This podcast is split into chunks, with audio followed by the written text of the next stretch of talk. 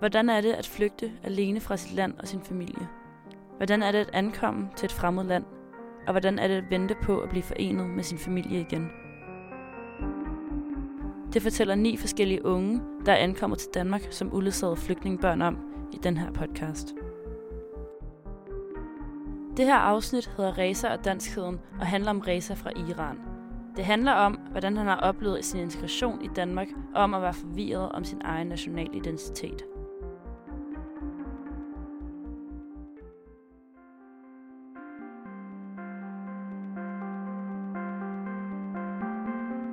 Føler du dig som en dansker?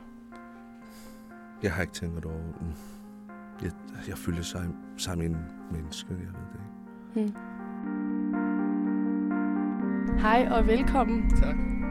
til Reza. Reza kommer til Danmark i slutningen af 2015. Han kommer fra Iran og fik opholdstilladelse i Danmark i januar 2016. Reza er den eneste i denne podcastserie, som ikke er uledsaget flygtninge, da han kom til Danmark, da han var 24 år gammel. Reza er i dag 30 år gammel og arbejder i hjemmeplejen. Derudover studerer han til social- og sundhedsassistent. Han har to søskende, henholdsvis en storebror og en storesøster, som bor i Danmark. Hans mor bor stadig i Iran, og hans anden søster bor i Kanada. I 2017 starter Reza på Grundvis Højskole. Han fortæller, at den første uges tid på højskolen var svær, fordi han lige skulle falde til og finde ud af at være sammen med så mange mennesker. Han havde i starten svært ved at tale med andre på grund af sprogbarrieren. Hvordan føler du, at folk øh, tog imod dig? Jeg var altid med. Det var altid kalde på mig. Det skal du være med. Du er god til det, du er god til det, og jeg får altid ros Hmm. fra dem. Ja, jeg fik altid ros. For Reza var det at lære sprog så hurtigt som muligt en vigtig del af at integrere sig. Hvis jeg sidder og taler ikke, jeg aldrig lært dansk. Jeg skal gå. Jeg skal gå og sige det. Mm. Så derfor ikke, jeg forstår det ikke, så lad os spørge det med det samme. Hvad var det, I snakker om? Kan I bare lidt omformulere det, at kan jeg forstå det og være med? Det kræver styrke at blive ved med at spørge folk om at gentage sig selv, når man ikke forstår, hvad de siger. Men det er ikke noget, Reza er bange for at gøre. Vi spørger ham om, hvad det har betydet for ham, at folk på højskolen har været så gæstfrie. Det betyder meget. Det betyder, at nu jeg er, så jeg taler det. Det, det betyder for mig. Jeg skal snakke, altså tale dansk nu. Jeg kan skrive dansk nu. Jeg kan forstå dansk. Det, det betyder mig. Jeg hører mm. på dansk musik. Mm. Jeg læser danske avis. Jeg kigger ikke på det, altså, persiske øh, hjemmesider. Jeg kigger altid på dansk. Ja, det det betyder nu. Ja, ikke? Mm. Det betyder fremtid for mig. Ja.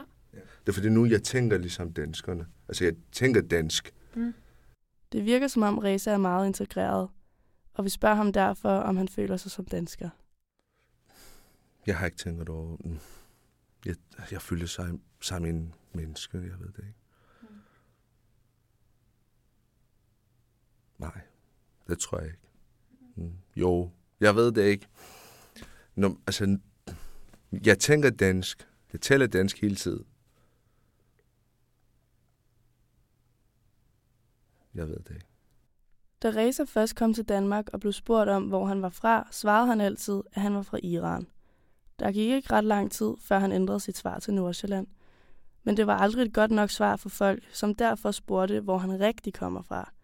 Og det er, når disse spørgsmål bliver stillet, at Reza føler sig mindst som en dansker. det kommer sig selv. Jeg siger, jeg er fra Nordsjælland. Jeg er fra den by. Okay, når du, hvor du stemmer fra.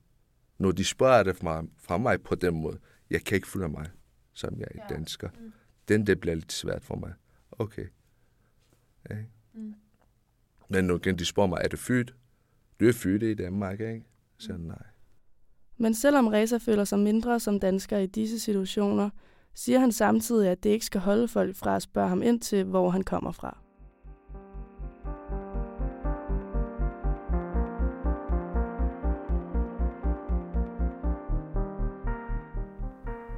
I min kultur, alle først er vigtigt for os, det er familie. Mm. Først familie, så bagefter os, altså mig selv. Som for eksempel, hvis du tænker på en pyramide, ikke? Mm. og deler det for tre, Og første står familie, og anden står for dig selv, og tredje for altså, venner. Det er på den måde for os. Alle første det familie. Og så vi skal holde vores relation og respekte med hinanden. Mm. Okay? Reza fortæller, at hans familie er en meget høj prioritering for ham. I hans familie har de altid kontakt med hinanden, og hvis de ikke har snakket sammen i et par dage, ringer de sammen for lige at holde sig opdateret. Vi spørger derefter, om han mener, at disse prioriteringer er anderledes her i Danmark. Ja, meget forskel. Men det er ikke en grund til at Reza tager afstand fra folk. Hans bedste ven sætter nemlig tit sig selv før andre. Så Reza prøver at skabe et billede af, hvordan danskers prioriteringer i forhold til relationer er. For dem det er først alle vigtigt, at deres selv og kæreste, og bagefter kommer venner, og så sidste tror jeg, det er for deres familie. Mm. Ja. De tænker ikke så meget over dem. De siger, at de selv klarer det. Deres forældre, de ringer til dem, men de prøver ikke så meget at ringe til dem. Men det er også det er omvendt. Vi prøver at ringe til vores forældre. Ikke? Okay.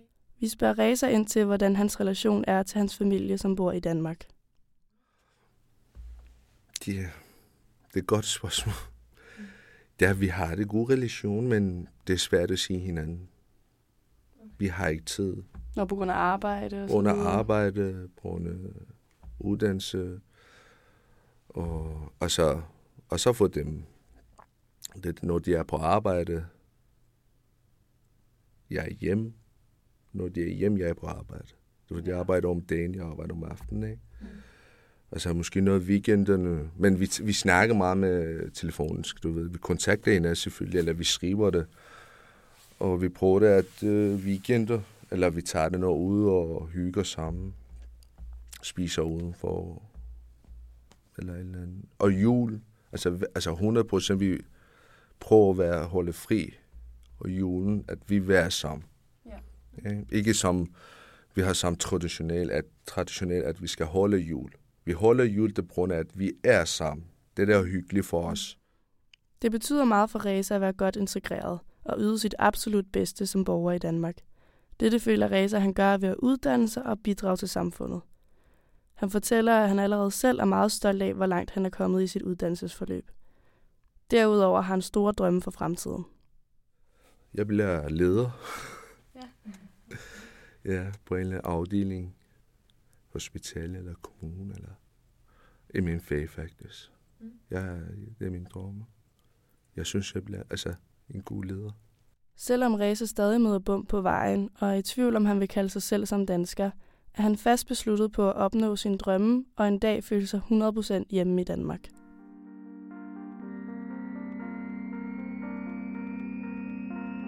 Du har lyttet til Reza og Danskheden, det tredje afsnit i De Uledsagede podcast. Interview og tilrettelæggelse var lavet af Mathilde Kemp Sørensen og Johanne Marit Nielsen fra radioholdet på Grundvis Højskole i efteråret 2021. Musik af Roni Heroldsson Nielsen. Podcasten er lavet i samarbejde med forfatterne bag bogen De Uledsagede bog, Michael Graversen og Mads Nygaard.